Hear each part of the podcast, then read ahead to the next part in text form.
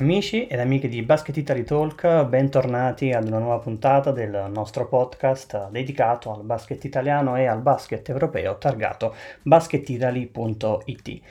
Abbiamo tanti argomenti questa sera di cui parlare. Passo innanzitutto a presentarvi gli ospiti che mi accompagneranno per tutta la puntata. Parto da Achille Amadi, il nostro corrispondente per l'Umana Reyer Venezia. Buonasera Achille. Buonasera Enrico, un saluto a tutti gli ascoltatori. È strano fare l'ospite mentre tu fai il conduttore della puntata, in effetti. Vabbè, però per gli argomenti di questa sera era d'obbligo averti dall'altra parte della barricata. E presento anche il nostro altro ospite questa sera, che è Giuseppe Malaguti, per tutti Pep, collaboratore di Sportando e caporedattore di Tutto Venezia Sports. Buonasera Giuseppe. Buonasera direttore, grazie dell'invito e soprattutto un abbraccio da Achille, mio compagno di tante lunghe trasferte e partite dal Taliercio della Reyer. Un abbraccio anche a te Giuseppe. Allora, prima di partire io vi ricordo che potete ascoltare questa e tutte le altre puntate di Basket Italy Talk su Spotify, su Google Podcast e su Apple Podcast, e poi di seguirci chiaramente sul nostro sito www.basketitaly e sui nostri canali social. Allora, entriamo subito nel vivo parlando dell'ultima giornata di Serie A che si è giocata e si è conclusa in parte ieri. Il campionato ci ha giardato qualche verdetto. Cantù ha di fatto già ordinato un biglietto per il prossimo campionato della Serie A2 dopo la sconfitta sul campo della Fortitudo Bologna. Milano approfitta della sosta della Virtus e del rinvio forzato di Brindisi per allungare in classifica, mentre Brescia e Trieste si regalano una vittoria e dall'altra parte Sassari e Venezia vincono in casa. Io partirei Giuseppe a interpellare te per quanto riguarda la vittoria della Fortitudo e la contemporanea poi vittoria di Brescia e di Cremona, ma soprattutto del primo verdetto del campionato che ci dice che la Pallacanestro Cantù dopo 24 anni torna in Serie A2. Cosa ne pensi? Secondo te hai detto bene direttore, dopo 24 anni purtroppo Cantù deve lasciare la 1 e tornare in A2. È stata una stagione per loro difficile e tribolata, come anche per altri team, anche a causa del Covid, sono stati veramente devastati per certi periodi dal Covid. In più obiettivamente non avevano chiaramente un roster di livello. Hanno cercato di cambiare il coach in corso d'opera con Pancotto che è uscito per l'entrata di Bucchi, e si sono giocati una partita decisiva con la Fortitudo che come possiamo dire, per tutti erano una delle squadre comunque di livello, no? Doveva fare un campionato importante, invece si è trovato anche la F in quella situazione difficile di classifica, e quindi alla fine è stata una partita, una sorta di spareggio salvezza. Sicuramente la Fortitudo aveva un roster più importante e alla fine Cantù appunto ha perso ed è appunto retrocessa. Devo dire che in questa stagione è difficile per la squadra canturina. C'è la bella scoperta di Procida, che si è ormai è diventato protagonista della nostra Serie A, e qualche altro giocatore invece è andato sotto le aspettative, come Pecchia, che aveva fatto bene l'anno passato e quest'anno invece ha fatto un po' di fatica. Ecco, io credo che alla fine non era semplice salvarsi per una squadra che aveva comunque dei limiti proprio di costruzione di roster. Ma secondo te sarà una retrocessione definitiva, confermata, o ci sarà qualche clamoroso colpo di scena con qualche blocco, cose simili? Allora, le voci di corridoio, i rumor parlano di un ripescaggio dell'ultima classifica, visto la situazione che i club hanno avuto in questa stagione, quindi aspettiamo. Questo lo pensano un po' tutti gli addetti ai lavori. È chiaro che questo poi comporterebbe tutta una serie di modifiche, di differenze anche per la 2. Bisognerà vedere un attimo come vogliono poi fare, perché credo che la cosa importante, detta anche da chi sta in Lega, è fare una Serie A la prossima stagione con squadre pari, perché non è ammissibile fare un ennesimo campionato a squadre dispari. Purtroppo anche il discorso della Virtus Roma un attimo portato difficoltà, e quindi credo questo. Alla fine credo che comunque ci sarà il recupero di Cantù in qualche modo. Beh sì, è da vedere cosa succederà. Achille, tu, quello che volevo chiederti è: da una parte abbiamo Cantù retrocessa, dall'altra Trieste che vuole playoff. Ti aspettavi questa situazione all'inizio della stagione? Ma Trieste qualificata ai playoff con un turno di anticipo per il grande lavoro che ha fatto coach Dalmasson durante la stagione e che si è ripetuto dopo i playoff raggiunti nel 2019, è inaspettata per certi versi, perché sinceramente i playoff raggiunti sono sempre un grande traguardo per queste squadre come Trieste, come Treviso, di cui parleremo dopo, e sinceramente sono sicuramente delle cose che fanno parte di un campionato veramente strano, veramente compromesso da un maledetto Covid-19. È inaspettata la retrocessione sul campo di Cantù, anche perché ricordo che nel presentare il campionato a agosto-settembre noi di Basket Italia riposizionavamo Cantù a metà, poco sotto la metà classifica, e non ce l'aspettavamo ultima retrocessa, ci aspettavamo la Vanoli Cremona, la Virtus Roma. Poi sappiamo com'è andata con la Virtus Roma, che praticamente è autoretrocessa per i famosi fatti che sappiamo, mentre la Vanoli si è salvata con 2 giornate d'anticipo e sogna i playoff. Però vedremo come andrà, visto che nell'ultima giornata Cremona avrà il derby al Forum di Assago contro Milano e il 10 maggio, quindi tra 20 giorni praticamente. Detto questo, credo, come concordo con Giuseppe, ci aspetteremo delle sorprese. Il ripescaggio penso anch'io di Cantù, ma dipende tutto da livello burocratico, perché con il discorso licenze e mantenimento della categoria nulla è scritto fino alla fine. Non lo dico per far mettere false speranze ai tifosi Cantù, però il blocco retrocessioni che si parla da settimane fa intendere succederà qualcosa durante quest'estate. Ma secondo voi non converrebbe a Cantù probabilmente ripartire dalla 2, rimettere un po' a posto anche quelli che sono i conti societari, lavorare sull'impianto, sui giovani? Non farebbe quasi del bene la 2 alla squadra canturina, secondo voi? Ma io credo che potrebbe fare del bene. Altri team hanno rinunciato la scorsa stagione proprio alla Serie 1, caro direttore, è vero quello che dici. Quindi potrebbe essere un ricominciare da una serie comunque importante, dove gli esborsi economici sono comunque più bassi, e per poi rifondare e tornare in Serie A. Però comunque Cantù è storia della nostra pallacanestro, e quindi vederla in A2 è un po' strano. Potrebbe essere comunque una soluzione come quella che dicevi te, ripartire appunto dalla seconda serie.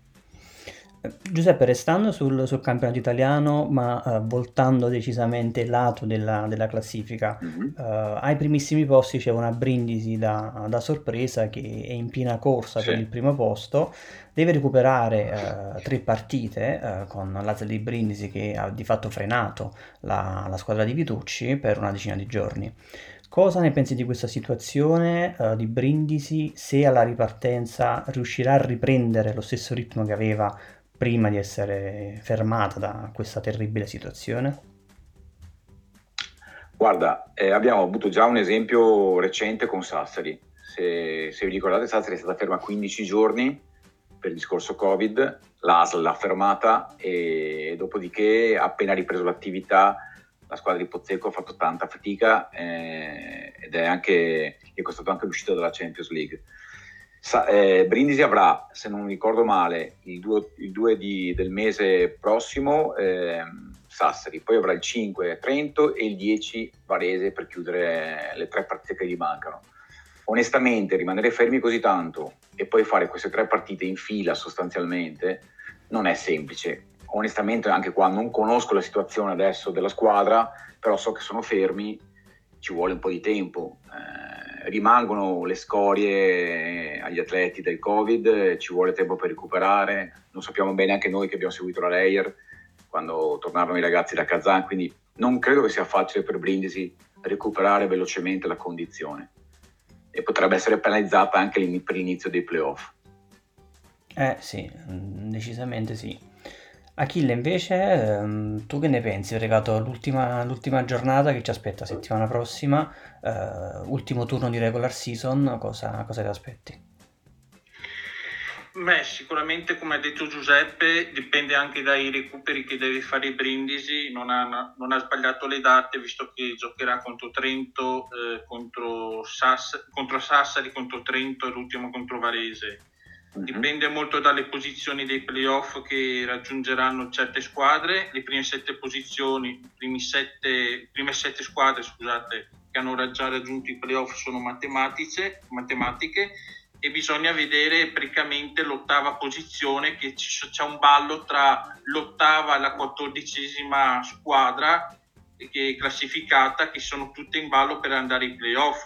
In questo momento le favorite sono ovviamente la Vanoli Cremona e l'Aquila Trento, che sono a 22 punti, e solo loro potrebbero essere raggiunte dalle altre 5 squadre, però potrebbe esserci un bel casino di squadre a quota 22. Detto questo, io penso che diciamo che nell'ultima giornata gli obiettivi di alcune squadre dipenderanno dai risultati dei prossimi due recuperi che appunto giocherà Brindisi, per aprire o per chiudere le speranze sui playoff o meno, insomma. Sì. Prima di voltare pagina, domanda a bruciapelo a tutti e due, parto da Giuseppe: chi lo vince il campionato? Allora, io dico Milano, però spero Venezia. Milano, insomma, è inutile, ha un roster talmente profondo, talmente importante, penso Milano. Achille? Io non rispondo, però ovviamente sarebbe bello ovviamente avere un terzo scudetto negli ultimi 5 anni con Venezia, però non lo so e non ho la sfera magica per poter vedere le previsioni, insomma. È ovvio che Milano è favorita, perché anche per il discorso Euroliga, una squadra talmente lunga si può permettere di schierare 10 stranieri in Euroleague, con solo Brooks e Datome come italiani, e bisogna vedere come la gestirà l'Euroleague anche nei prossimi impegni, e soprattutto che c'è una piccola problema di calendari, come ho pubblicato oggi un articolo a proposito su Basket Italy, praticamente che c'è un piccolo problema di calendari, che se Milano va alle Final Four di Euroleague praticamente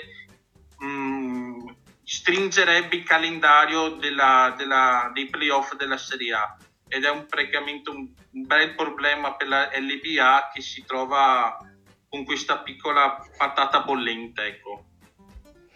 Sì, non è una situazione facile, purtroppo lo dovevi prevedere se c'hai una squadra come Milano così costruita, che possa succedere, ma questa stagione è successo di tutto, quindi ci aspettiamo.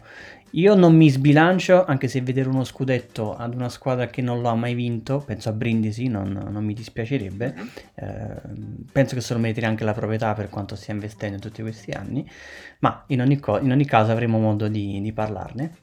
Bene, allora voltiamo pagina e approfondiamo i momenti di due squadre in particolare che stanno caratterizzando la nostra stagione: da una parte la De' Longhi Treviso Basket e dall'altra l'Umana Reyer Venezia. Nella scorsa giornata si è giocato proprio la partita tra l'Umana e la De' Longhi, vinta nettamente da Venezia per 82-62, e al Taliercio tra l'altro c'erano sia Achille sia Giuseppe a commentare la partita per le rispettive fazioni. Allora, partirei da Treviso e chiederei a Giuseppe, che appunto ha visto la partita di Treviso e di Venezia, quali sono le sue impressioni della partita a cui avete assistito? Guarda, direttore, non c'è stata partita, perché Venezia ha dominato dal primo all'ultimo minuto. Va detto che Venezia aveva assenze importanti, le conosciamo, Michael Bramos, Fotu e Vidmar, però dall'altra parte Treviso ha dovuto all'ultimo rinunciare a Sokolowski per un problema al piede, e appena entrato in campo a capitano Imbrò. in una squadra che ha fatto una stagione straordinaria, parlo di Treviso, e che ha comunque una rotazione accorta, mancare due giocatori così importanti ovviamente ha portato dei problemi a Menetti, però è arrivata sesta, ormai credo che sia consolidato il sesto posto, loro hanno già finito il campionato perché l'ultimo turno non giocheranno, saranno di riposo. Una squadra che era partita per salvarsi, che la passata stagione stava facendo discretamente bene e che ha perso 4 quinti del quintetto, ovvero Fotu stesso, Tessitori, Nikolic, il playmaker sloveno, e lo stesso Parks che comunque ha fatto partite buone, meno buone, che adesso è a Napoli. E quindi secondo me il vero valore aggiunto di questa squadra è veramente il coach Menetti, perché è riuscito a dare un'impronta importante a questa squadra. Hanno fatto 7 vittorie in fila, poi ne hanno perse 3, le ultime 3, però la squadra ha girato, soprattutto con l'arrivo proprio di Sokolowski, che secondo me è il grande equilibratore di questa squadra. Hanno pescato a metà stagione questo giocatore perché comunque gli altri due americani non andavano bene nel contesto di squadre, quindi questo giocatore ha fatto veramente la differenza, ha equilibrato e ha fatto giocare un po' tutti meglio. E quindi, ripeto, per ieri non c'è stata storia. In generale, secondo me, Treviso, e tu parlavi prima anche di Cremona, sono le due grandi rivelazioni del campionato. Sì. Achille, secondo te qual è la chiave di volta che ha portato Treviso a far questo bel campionato? Sei d'accordo con quello che diceva Giuseppe? Condivido l'opinione del mio collega, di Giuseppe, perché penso anch'io che l'arrivo di Mika Sokolowski abbia cambiato le carte in regola di una squadra che comunque, bisogna sempre dire, a fine girone d'andata era comunque andata vicina a qualificarsi alle Final 8 di Coppa Italia. È il sesto posto di finale di Treviso, perché non cambierà la sua posizione in quanto allo scontro diretto a favore contro Trieste, che è l'unica che potrebbe raggiungere Treviso. Però è una gran sorpresa, però penso che veramente in pochi davano la formazione in Menetti qualificata ai playoff. Ha influito molto la crescita degli italiani come Imbrò, Chillo, Achele e Vildera, che nell'arco di una regular season hanno messo tanto mattoncini, praticamente penso alle 6 vittorie consecutive nel girone di ritorno. La De' Longhi sembrava infrenabile, penso a Mekowulu, che ha esordito in un massimo campionato dopo le esperienze di Orzi Nuovi, ha fatto vedere molte cose molto buone. Ritornando al punto di partenza sulla chiave di volta, Sokolowski, che è sicuramente il candidato tra i giocatori di rivelazione del campionato, ha tolto molte castagne del fuoco a Logan, a Russell, ai suoi compagni e compagni di squadra, ed è un giocatore che ha fatto vedere difensivamente e offensivamente tante belle cose. Diciamo che io metto anche una piccola curiosità, che alcuni giorni fa il direttore sportivo Andrea Grazis, in una trasmissione televisiva, dichiarò che praticamente per mantenerlo in squadra Treviso per l'anno prossimo punta a fare una Coppa Europea. Non penso sia assolutamente la 7 Days Eurocup, molto verosimilmente dovrebbe essere la Basketball Champions League, e comunque l'assenza di Sokolowski, come ha detto giustamente Giuseppe, si è fatta sentire molto come un infortunio di Imbrò. Sì, aggiungo però tra l'altro che per quanto mi riguarda un punto importantissimo alla causa di Treviso l'ha data l'allenatore, che anche a Treviso ha saputo dimostrare, dopo l'esperienza lunghissima a Reggio Emilia, di essere uno dei, secondo me, dei più bravi allenatori del nostro campionato, quindi sono veramente contento per lui. Restando su Treviso, Giuseppe, secondo te qual è stata la differenza di impatto che c'è stato tra gli arrivi di Trent Lockett e di Sokolowski rispetto a quello che hanno dato Tyler Cheese e Jeffrey Carroll? Guarda, Tyler Cheese subito all'inizio si era capito che non trovava la quadra nella squadra di Menetti, mentre Jeffrey Carroll non era partito male, anzi pian piano però si è un attimo spento, un gran tiratore, non è stato mai un gran difensore, mentre Sokolowski, come diceva Achille, come dicevamo prima noi, è veramente un giocatore che si rende forte sia a livello difensivo, ma è davvero bravo a livello offensivo, un giocatore che sa davvero far tutto e può giocare anche in diversi ruoli. lui è un 3 ma può fare il 2, può fare il 4, è un leader. E tra l'altro so che non parliamo di mercato, ma apro una parentesi, so che Sokolowski ha anche delle offerte importanti da club italiani, quindi non so se rinnoverà con Treviso, perché ci sono offerte importanti. È per quello che ho detto prima, che Treviso punta a fare la Coppa Europea per l'anno prossimo. Bravo. Per cercare di trattenere sia lui che Mekowulu. Scusa. Esattamente. No, tranquillo Achille, sì, Treviso ha dei giocatori, come diceva Achille, Mekowulu su tutti, appunto Sokolowski, che hanno interessi di mercato.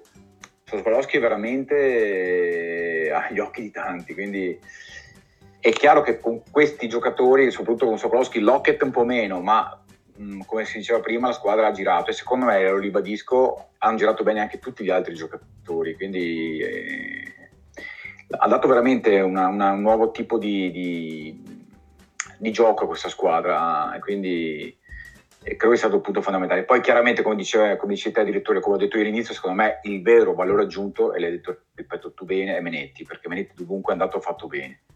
Tra l'altro in una piazza come Treviso, che ti dà il tempo di lavorare, Menetti ha costruito una squadra dove a due ha fatto un buon campionato di A1 l'anno scorso, purtroppo interrotto, e poi quest'anno è uno di quegli allenatori che, se viene lasciato lavorare come ha fatto a Reggio Emilia, ti dà tanto poi. Sì, indubbiamente. Va bene, chiudiamo la parentesi di Treviso con un'ipotesi, una prospettiva di ciò che sarà la sua post-season. Achille, secondo te che playoff ci attendono da vedere per quanto riguarda Treviso? È ovvio che abbiamo agli occhi la prestazione non proprio idilliaca che hanno avuto nella giornata ieri nel derby contro Venezia, però parto da una premessa molto importante e basilare. Queste ultime 3 sconfitte nette contro Varese, la Virtus e Venezia non devono intaccare quanto fatto di buono fatto dalla De' Longhi in stagione, perché hanno raggiunto i playoff per la prima volta nella storia da Treviso Basket, ed è sicuramente qualcosa di grande per una società praticamente molto giovane. Il derby, bisogna dire, non aveva valore in sé ai fini della classifica, dato che, come abbiamo già detto, Treviso sesta era e sesta rimane. Ricordo però una cosa: Menetti alla vigilia aveva detto che la squadra non è sazia, ma però il derby ha fatto vedere qualcosa di diverso, ecco. Quasi un appagamento, condizionato dall'assenza di Sokolowski, che ricordo ha un problema infiammatorio al tendine d'Achille, e l'ho visto che durante il riscaldamento prima del derby il dolore era troppo grande, non ce la faceva giocare, e ovviamente anche l'infortunio di Matteo Imbrò alla spalla e un Mekowulu che non sta per niente bene. Questo non rappresentano su tutti i lati, perché sappiamo benissimo delle assenze di Venezia, però ai playoff la De' Longhi non deve esserci a pagamento, deve recuperare gli infortunati, sono due, Sokolowski e Imbrò, che sono due pedine importanti, fondamentali, e adesso ha praticamente 20 giorni di pausa in vista dell'inizio della post-season, visto che sappiamo che la prossima giornata Treviso non gioca il 10 maggio perché avrebbe dovuto giocare contro la Virtus Roma, però sappiamo già tutti com'è andata. Tutto dipende però dalla difesa e dall'intensità in vista del derby, in vista dei playoff, perché non ho visto quel mordente di Treviso nel derby, non ho visto un David Logan che ha spadellato con 3 su 16 al tiro, e io mi aspetto che coach Menetti, che come avete detto giustamente voi mette veramente un grande impatto su questa Treviso Basket, che sono sicuro saprà farsi capire su queste misure e sui dettagli in vista della post-season. Va bene, chiaro. Allora, passiamo a parlare invece di Venezia, che se da una parte Treviso è la Cenerentola che si sta conquistando questi playoff, dall'altra parte abbiamo invece una iperveterana ormai del nostro campionato, che recentemente ha conquistato 2 scudetti, la Coppa Italia, la FIBA Eurocup, insomma una squadra che non ha bisogno di presentazioni, anche se proprio da una partita con Treviso si è regalata un piccolo traguardo, ovvero che ha permesso al giovane Casarin di diventare il più giovane atleta in maglia Reyer Venezia a realizzare almeno 10 punti in una gara, e che comunque è un bel risultato per Venezia. Giuseppe, ti chiedo, c'è stato l'infortunio di Wes Clark, che si è fatto male poco prima del derby, e forse in quest'ottica si è iniziato a parlare anche in maniera un po' più insistente dell'arrivo di un giocatore molto esperto come Curtis Jerrells. Che ne dici? Ma purtroppo Wes Clark aveva avuto un problema e non si è allenato durante la settimana, un problema all'anca durante la penultima partita. Ieri Achille avrà visto anche lui, è scivolato sull'adesivo di metà campo e gli è ritornato questo problema. Però dalle fonti, da quello che sappiamo noi, a prescindere dal discorso Wes Clark, il fatto di avere la possibilità di prendere un giocatore come Curtis Jerrells, che è un giocatore di valore, che è abituato a giocare a certi livelli e soprattutto che conosce il nostro campionato, credo vada a prescindere dal discorso Clark, che sia fatto male o non sia fatto male. Probabilmente ha un po' sorpreso tutti, perché gli addetti ai lavori, che seguono magari da vicino la Reyer, si aspettavano magari un intervento sul mercato di un lungo, perché ad oggi non sappiamo se Isaac Fotu e Gaby Vidmar riusciranno a essere pronti per i playoff.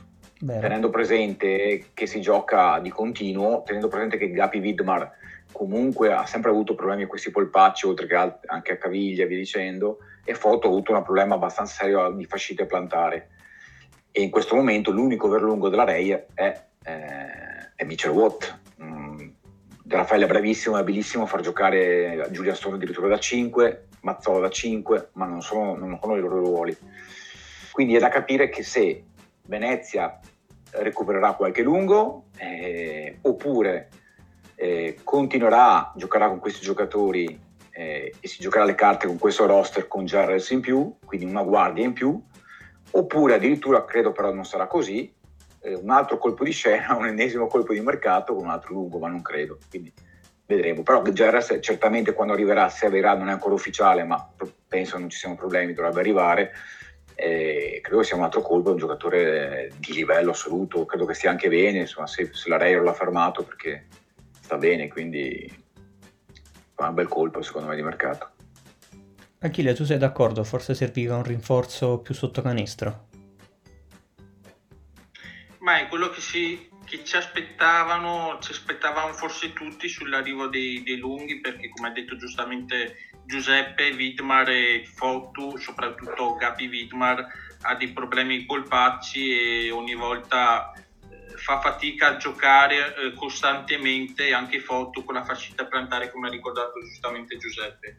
Io penso che la Reyer sappia ha dei giocatori veramente camaleontici, bravissimi a cercare di occupare più posizioni. Faccio un esempio a Giulia Stone, che nella partita di ieri ha giocato da 4, da 5, da finto 5, marcando a un certo punto anche Mekowulu, la posizione sì, di lungo, e ho visto anche di un quintetto con Cerella da 4, quindi ho visto, cioè la Reyer ha dei giocatori che si possono adattare in tutti i ruoli, e Walter De Raffaele, come ha detto giustamente Giuseppe, è bravissimo a far spiegare questo ai giocatori.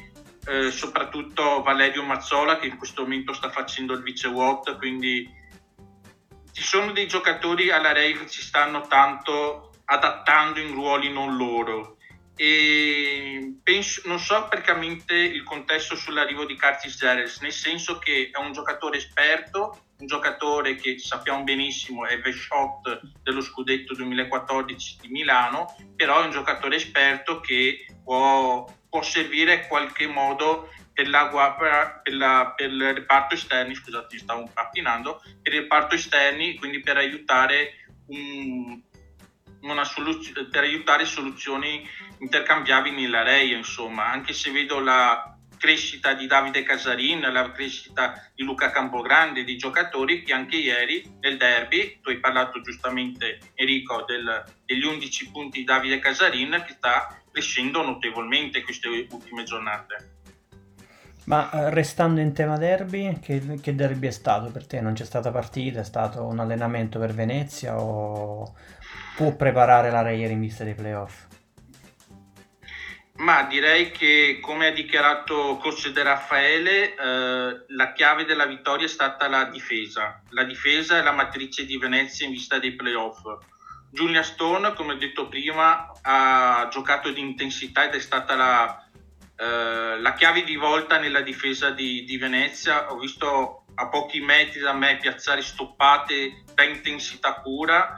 Come ho detto prima, Casarin che gioca con freschezza, con solidità, e questo sta giocando anche senza pressione. E ovviamente vedo i soliti noti Mitchell Watt e Stefano Tonut, però tutta la squadra sta rendendo. A 4 vittorie consecutive, ho visto solo 6 palle perse il primo quarto, poi nessuna nel secondo, e poi è sempre stato un match condotto dalla Reyer, nel senso che energia, unità di intenti, attenzione ai dettagli. Io conterei soprattutto sui 24 assist di squadra, 82 punti, e una difesa da 62 punti subiti. Poi sarebbe da dire anche su Stefano Tonut, che ieri ha fatto il suo classico show, e quando capisce le letture avversarie mettendo la mano nel recuperare i palloni, ma è ingiocabile in campionato in questo momento, ma in attacco quando ha il primo passo può battere chiunque in questo momento. Penso che sia d'accordo anche Giuseppe su questo. Assolutamente, su Stefano impressionante, ha fatto una crescita quest'anno anche fisica clamorosa, come diceva giustamente Achille, anche in difesa è diventato un ottimo difensore.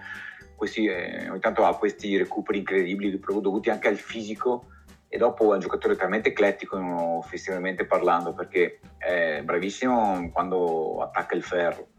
Adesso è diventato anche un buon tiratore da tre, in più anche prende rimbalzi ed è bravo anche a armare i compagni con degli assist importanti, quindi è diventato un giocatore davvero completo e ha una sicurezza debordante, oserei dire. Si vede proprio in campo, è proprio sicuro, è in controllo, sa sempre cosa fare, è un giocatore incredibile, un giocatore da Eurolega ormai.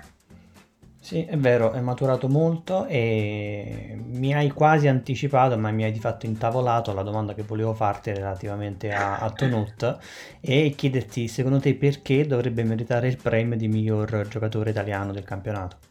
Allora, direttore, guarda, intanto la prima cosa perché è un italiano, non so da quanti anni non succedeva che un italiano... 2013, 8 anni. Ecco, tu Achille sempre super informato 2013, quindi diciamo intanto sarebbe giusto anche per quello. Poi è chiaro che ci sono dei giocatori importanti come Bilan, che è il migliore per valutazione, l'Idei che è un giocatore clamoroso, ma aggiungerei a questo che è un esterno che va al tiro tantissimo anche da 2 punti, quindi è completo in tutte le statistiche, quindi credo che alla fine meriterebbe questo premio per quello che ha fatto e soprattutto per il miglioramento che ha ottenuto in questa ultima stagione, quindi glielo darei a lui. L'ultimo italiano che ha vinto un MVP del campionato è stato, come anticipato Achille, Datome, che poi da lì ha intrapreso un tipo di percorso completamente diverso.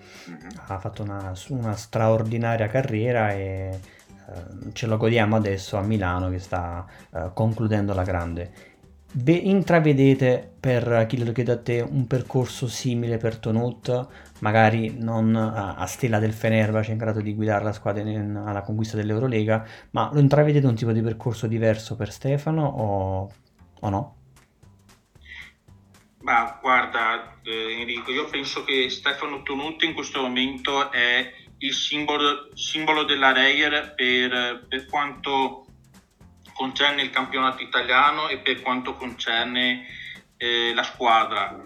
La Reyer è stata bravissima a farlo crescere, a dargli praticamente le possibilità, perché ricordiamo benissimo i suoi problemi all'ernia, alla schiena che ha avuto praticamente 4 anni fa, se non ricordo male, 3-4 anni fa, e che praticamente l'hanno costretto a saltare molte partite in campionato. Ha avuto molte difficoltà in infortuni ed è un giocatore che è cresciuto, maturato veramente tanto, ha una consapevolezza dei mezzi, Stefano Tonut, che è debordante. In questo momento sta facendo un altro sport, mi viene da dire, nel senso che in questo momento merita il premio, non perché siamo di Venezia io e Giuseppe, ma in questo momento l'unico che potrebbe contendergli il premio è Marco Spissu di Sassari, ma io penso che Stefano lo meriti assolutamente, perché è il miglior giocatore italiano. Per quanto concerne la sua crescita, il suo futuro, io penso che il futuro si chiami Venezia,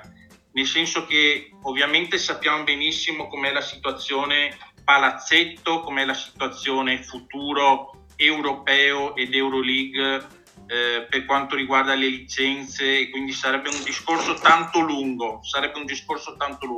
Io penso che Stefano L'Euroliga la giocherà con la Reyer, non so quando, non so come, però la giocherà, perché ha un coach che lo sta facendo crescere, sta dando una squadra veramente valida, sta giocando una squadra che dà tanto spazio agli italiani. Ne ha parlato ieri il coach Walter De Raffaele in conferenza stampa e ha dichiarato che praticamente la squadra, i giocatori sono al servizio della squadra sempre, e questo Stefano Tonut deve essere grato alla Reyer, perché sta dando veramente tanto alla Reyer, soprattutto è la squadra che sta dando tanto al giocatore ed è il giocatore che sta dando tanto alla squadra. Sì. Allora, restando su Venezia, ho due domande. Una la rimando a Giuseppe ed un'altra ad Achille. Allora, guardando alla stagione che è stata di Venezia fin qui, è stata una stagione sicuramente ancora ad alta classifica, ha fatto tante belle cose, è stata una stagione condizionata anche per loro dal Covid, che li ha di fatti eliminati dalla competizione europea. Sei soddisfatto, Giuseppe, della stagione che ha svolto Venezia fin qui? Ti aspettavi di più? Ti aspettavi di meno? Allora, guarda direttore, purtroppo la stagione, come dicevi te, è stata inficiata, è stata condizionata pesantemente dal Covid, come anche altri team. Purtroppo nel momento decisivo dell'Eurocup, dopo la trasferta di Kazan, Venezia ha perso sostanzialmente tutto il roster. Tra l'altro i protocolli all'epoca, e parlo di LBA, erano un po' diversi, quindi Venezia ha dovuto anche giocarsi le partite con 5-6 giocatori, e mi ricordo la trasferta di Milano o anche altre. È difficile, faccio fatica a dirti se è una stagione positiva o negativa, bisogna capire come andrà appunto i playoff. Per ora è una stagione anomala, un po' come tutti. In Coppa Italia ha fatto una grandissima partita nella Final 8, di Milano con Bologna, poi però è crollata con Olimpia in finale, e in campionato, soprattutto nella seconda parte, quando alcuni infortuni sono rimasti, ma comunque la squadra ha trovato una condizione, ha trovato una striscia importante. Se non sbaglio, Achille è più bravo a me su queste cose, credo abbia fatto 12 vinte nelle ultime 15. Quindi non sbagli.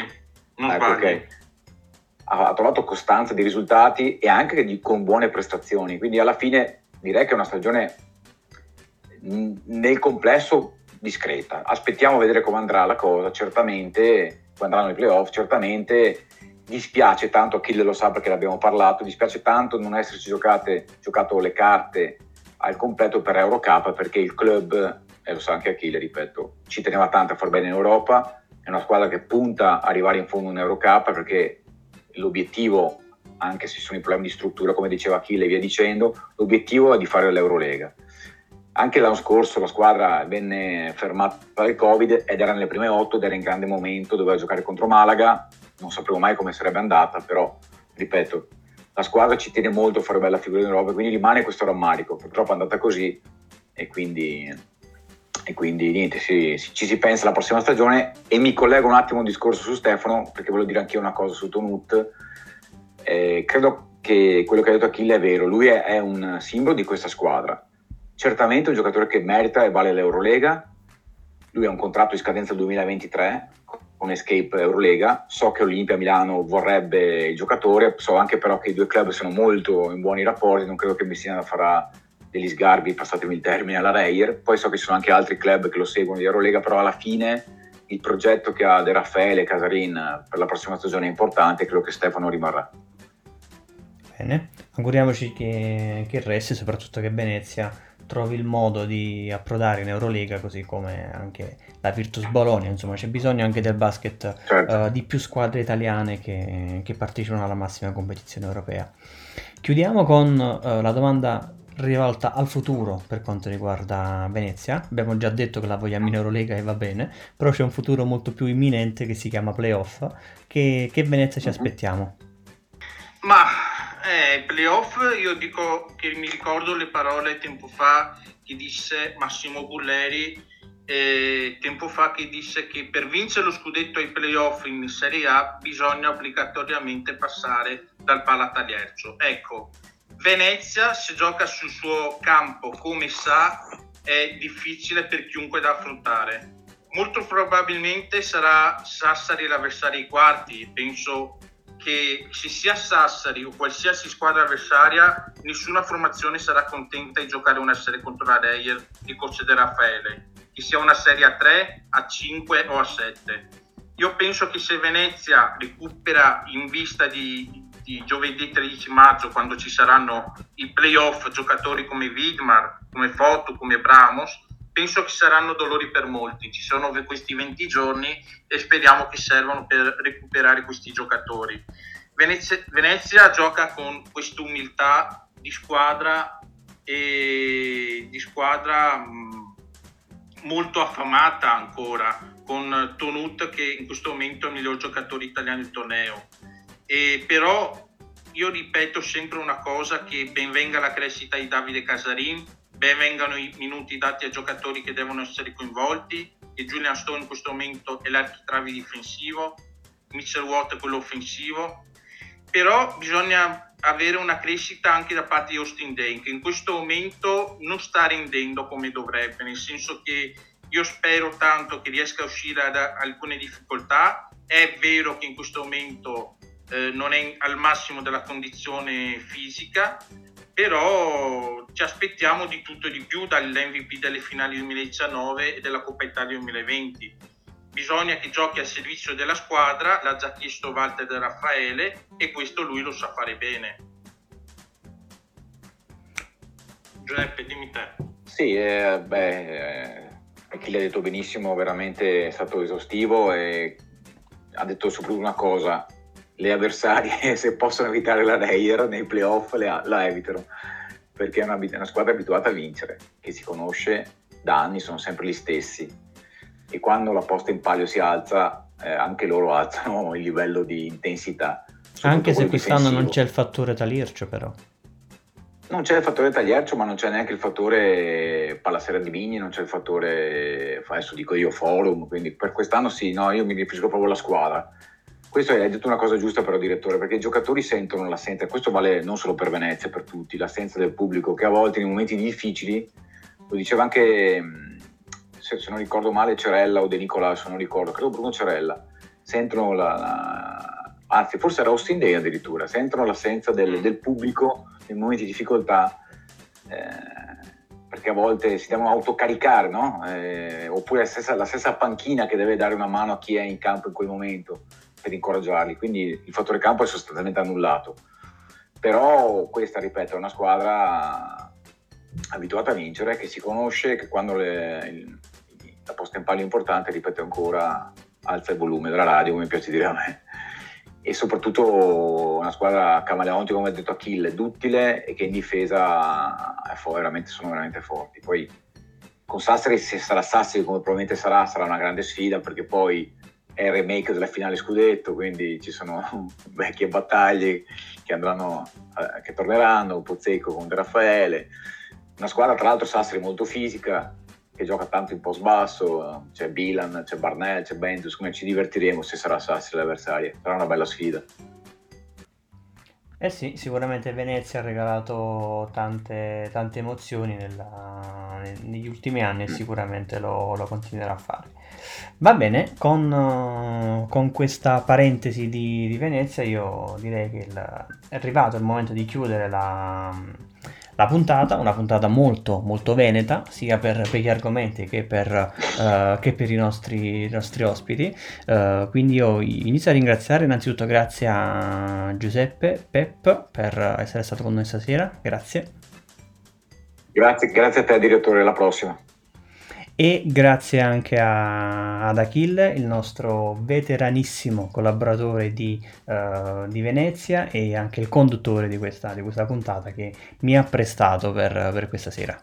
Beh, è stato un piacere fare l'ospite, dalla prossima farò io il conduttore, anzi, Enrico, quindi è stato un piacere e un onore.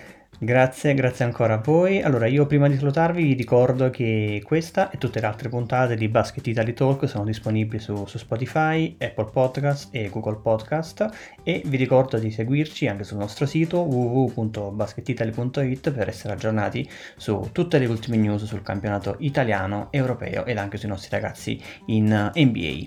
Io vi ringrazio e vi auguro una buona serata. Grazie.